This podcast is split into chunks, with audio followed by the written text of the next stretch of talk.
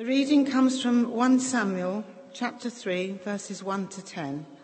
It's on page two seventy-three of the Church Bible. The Lord called Samuel. The boy Samuel ministered before the Lord under Eli. In those days, the word of the Lord was rare. There were not many visions. One night, Eli, whose eyes were becoming so weak that he could barely see, was lying down in his usual place. The lamp of God had not yet gone out, and Samuel was lying down in the house of the Lord, where the ark of God was. Then the Lord called Samuel. Samuel answered, "Here I am." And he ran to Eli and said, "Here I am, you called me." But Eli said, "I did not call. Go back and lie down." So he went and lay down. Again the Lord called, "Samuel." And Samuel got up and went to Eli and said, "Here I am, you called me." "My son," Eli said, "I did not call. Go back and lie down." Now Samuel did not yet know the Lord. The word of the Lord had not yet been revealed to him. At the third time the Lord called, "Samuel," and Samuel got up and went to Eli and said, "Here I am, you called me." Then Eli realized that the Lord was calling the boy. So Eli told Samuel, "Go and lie down, and if he calls you, say, 'Speak, Lord, for your servant is listening.'" So Samuel went and lay down in his place. The Lord came and stood there, calling at, as at other times, "Samuel, Samuel." Then Samuel said, "Speak, for your servant is listening." This is the word of the Lord. Thanks be to God. Today's gospel reading is taken from John chapter one, verses forty-three to fifty. John chapter one, verses forty-three to fifty. Hear the gospel of our Lord Jesus Christ according to John. Glory to you, Lord. Jesus calls Philip and Nathanael. The next day, Jesus decided to leave for Galilee. Finding Philip, he said to him, "Follow me." Philip, like Andrew and Peter, was from the town of Bethsaida. Philip found Nathanael and told him, "We have found the one Moses wrote about in the law, and about whom the prophets also wrote, Jesus of Nazareth, the son of Joseph." "Nazareth, can anything good come from there?" Nathanael asked. "Come and see," said Philip. When Jesus saw Nathanael approaching, he said of him, "Here truly is an Israelite, in whom there is no deceit." "How do you know me?" Nathanael asked. Jesus answered, "I saw you while you were still under the fig tree before Philip called you." Then Nathanael declared, "Rabbi, you are the Son of God. You are the King of Israel." Jesus said, "You believe because I told you, I saw you under the fig tree. You will see greater things than that." He then added, "Very truly I tell you, you will see heaven open and the angels of God ascending and descending on the Son of Man." This is the gospel of the Lord. Loving God, thank you for uh, this story which is opened before us today. Uh, may our hearts be open to it.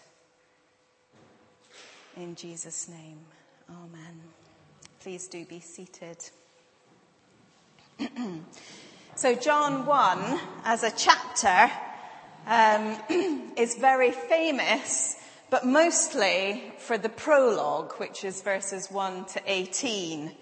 Uh, it's so famous at Christmas time, uh, the Word became flesh and lived among us, uh, that often we don't think about the other stories which are captured in this chapter. And here today we have uh, these stories of Philip and Nathanael, um, particularly thinking of Philip, who is the evangelist, and Nathanael, uh, which means God's gift. That's his name. So Jesus decides to go to Galilee, and he finds Philip, and we hear that Philip lives in the same place as Andrew and Peter, so we can surmise that Philip knows Andrew and Peter. Um, and if we read the bit in between verse forty-three, which we've just read now, and from verse nineteen onwards, we'd have heard this sort of interaction um, in which John the Baptist is uh, saying to his disciples to follow Jesus, that Jesus is the, the one of whom he has spoken. And he's called, uh, Jesus has called Andrew and Peter, but Andrew and Peter were John's disciples, so they knew something uh, of Jesus from John the Baptist. And so Jesus goes, and we can surmise that he'd heard about Philip from Andrew and Peter. Uh, and that probably Philip had heard about Jesus on the recommendation of John the Baptist. It's a very relational story. Uh, it's rooted in particular places and particular people. And it shows the nature of how human beings work, the way in which we make judgments about what we are going to do, where we are going to go, who we are going to trust. We rely on those that we already trust, and we listen to their opinions. There's a lovely kind of gossipy nature to the story, a gossiping uh, that is happening about who Jesus is and who he might be. The story passed on to different people, raising interest and drawing people in. So when Jesus goes to Galilee and finds Philip, and we know that probably Jesus knew about Philip and Philip knew about Jesus, uh, we have this lovely interaction. Philip, known as the evangelist, from this first encounter, this meeting, uh, but probably more well known to us as the evangelist uh, in the book of Acts, who meets the Ethiopian eunuch on the road. And it's lovely because here in his interaction then with Nathanael, he says, "We have found the one about whom it is written."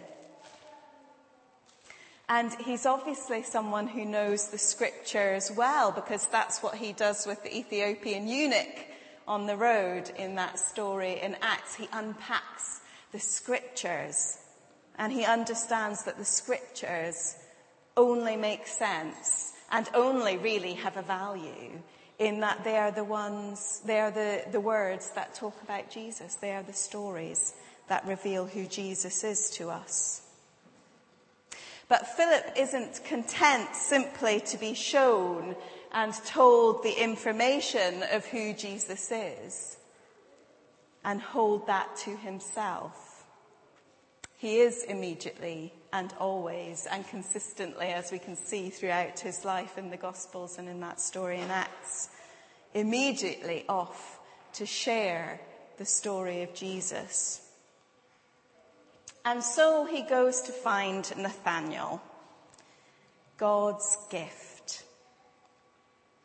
And he says, "We found him about whom Moses in the law and also the prophets wrote, Jesus, son of Joseph, from Nazareth." Philip, the devout Jew, knowing the Scriptures. That the Scriptures are not simply historical stories. They are to kind of give us some information. The Scriptures are not informational, but they are transformational. when they are read uh, and can be seen and brought to life by the Holy Spirit at work in us when we are reading them. They help us to know God and to see God. And so he's talking to Nathanael, also a devout Jew, who will also know the Scriptures and is waiting for the Messiah of whom the Scriptures speak. And yet when uh, Philip comes to Nathanael and says, "We found him about whom Moses speaks," Nathanael's answer is, "Can anything good come out of Nazareth?" Can anything good come out of Nazareth? Reminds me of that John Betjeman poem, um, which always uh, struck a chord with me because I was slightly offended by it, having spent uh, much of my teenage years in Slough. "Come friendly bombs and fall on Slough, it isn't fit for humans now," says Betjeman about Slough. He's talking really about the industrialisation, that there's no space for cows in Slough. Um, however, can anything good come out of Nazareth? I wonder if it sounds like anything that you may have heard recently in the news about the things that people say about other countries and other places. And we make value judgments like this, judgments on people based on where they come from. And I should probably thank Donald Trump for constantly giving up-to-date sermon illustrations on a seemingly day-to-day basis. But he does symbolise something in this attitude that perhaps we would like to say, "Oh, Donald Trump, he's terrible and says these awful things," but perhaps he's saying something which we all are guilty of in some ways. People, I think, of course, are not really scandalised because he called some countries uh, S-hole countries. Um, but really because we think that what he meant was that the people who come from those places are S-hole people. That's why we're upset. That's why I'm upset. That's why they are upset, compounded by the fact that he backed up his statement by saying something along the lines of, "Wouldn't it be nice to have some lovely Norwegian immigrants come to the States? They just happen to be white. We'd like some nice European descent immigrants." Can anything good come out of Nazareth? Oh, Nathanael, to be judged akin to Donald Trump.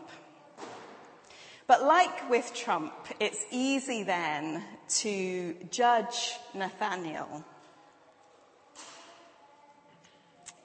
But perhaps he is only saying what we think at our worst, the way that we judge the worth of one another.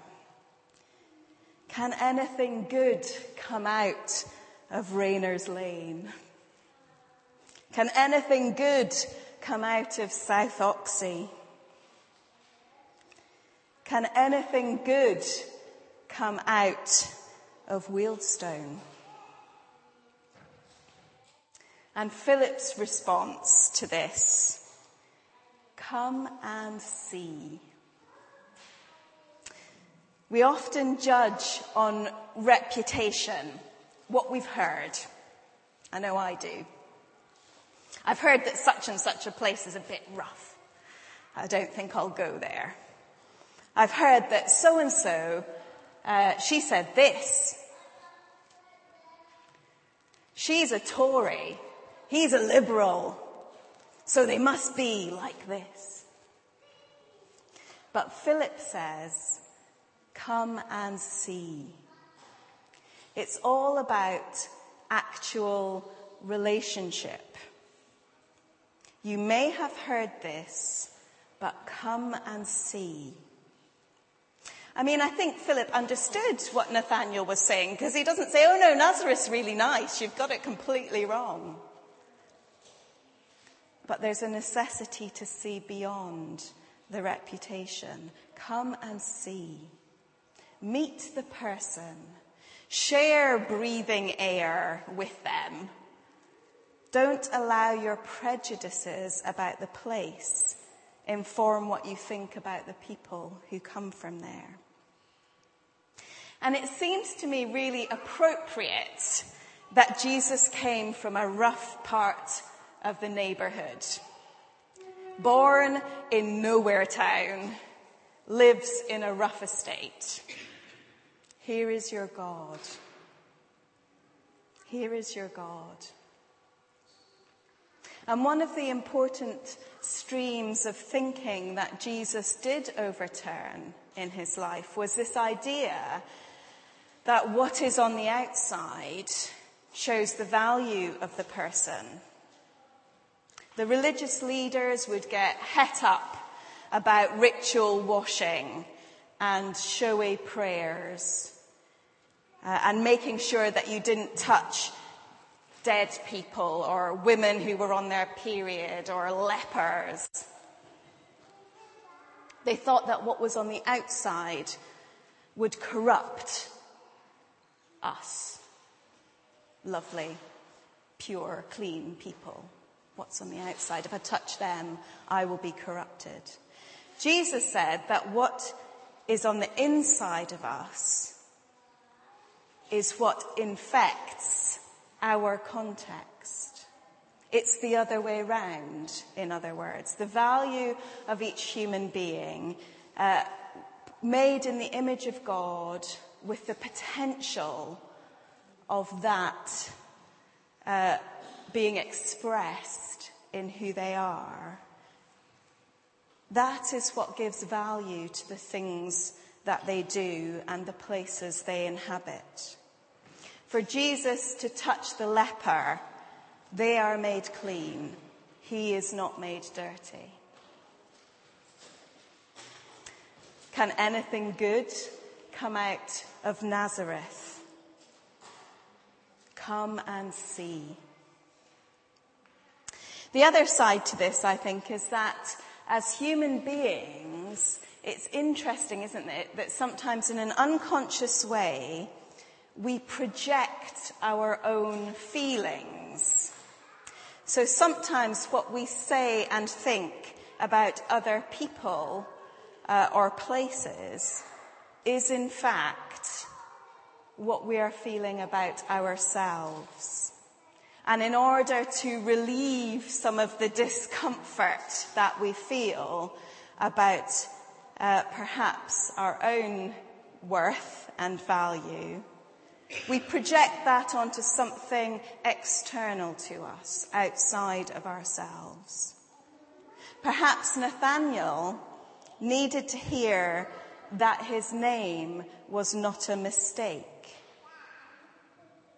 Gift from God. Can anything good come out of Nathanael?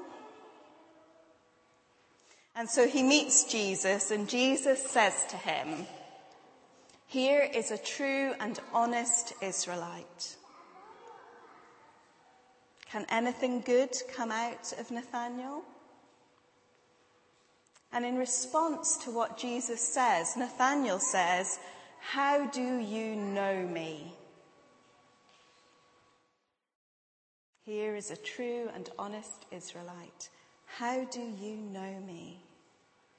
And Jesus says, I saw you. I saw you under the fig tree.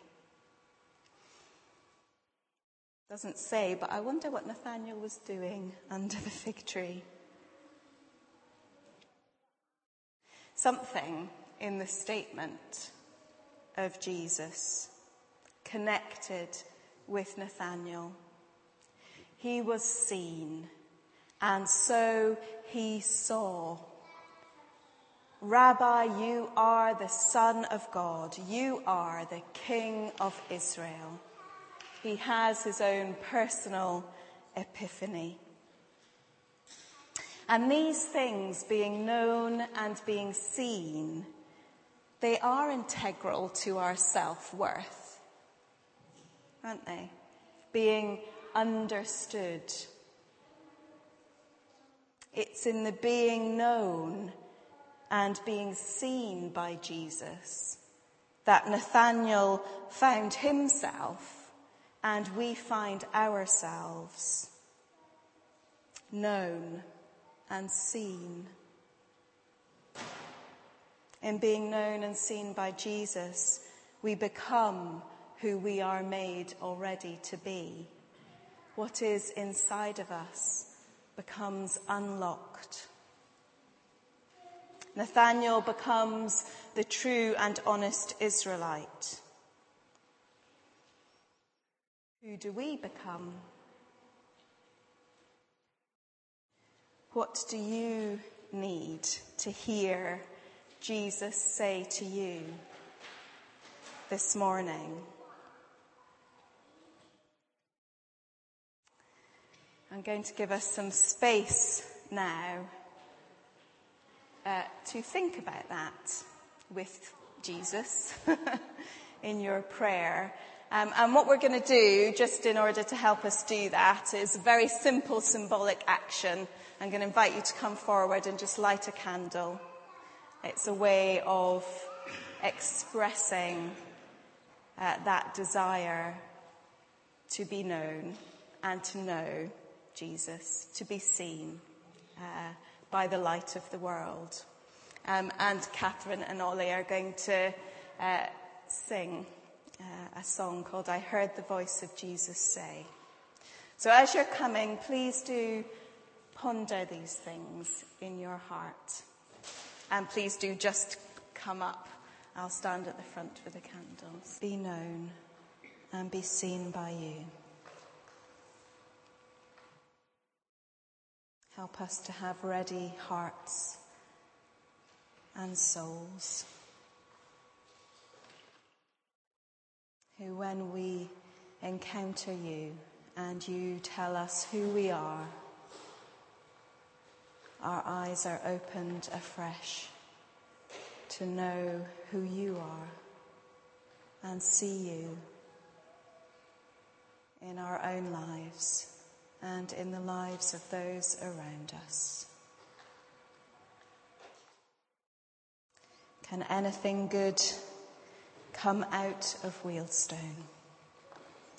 Come and see. Amen.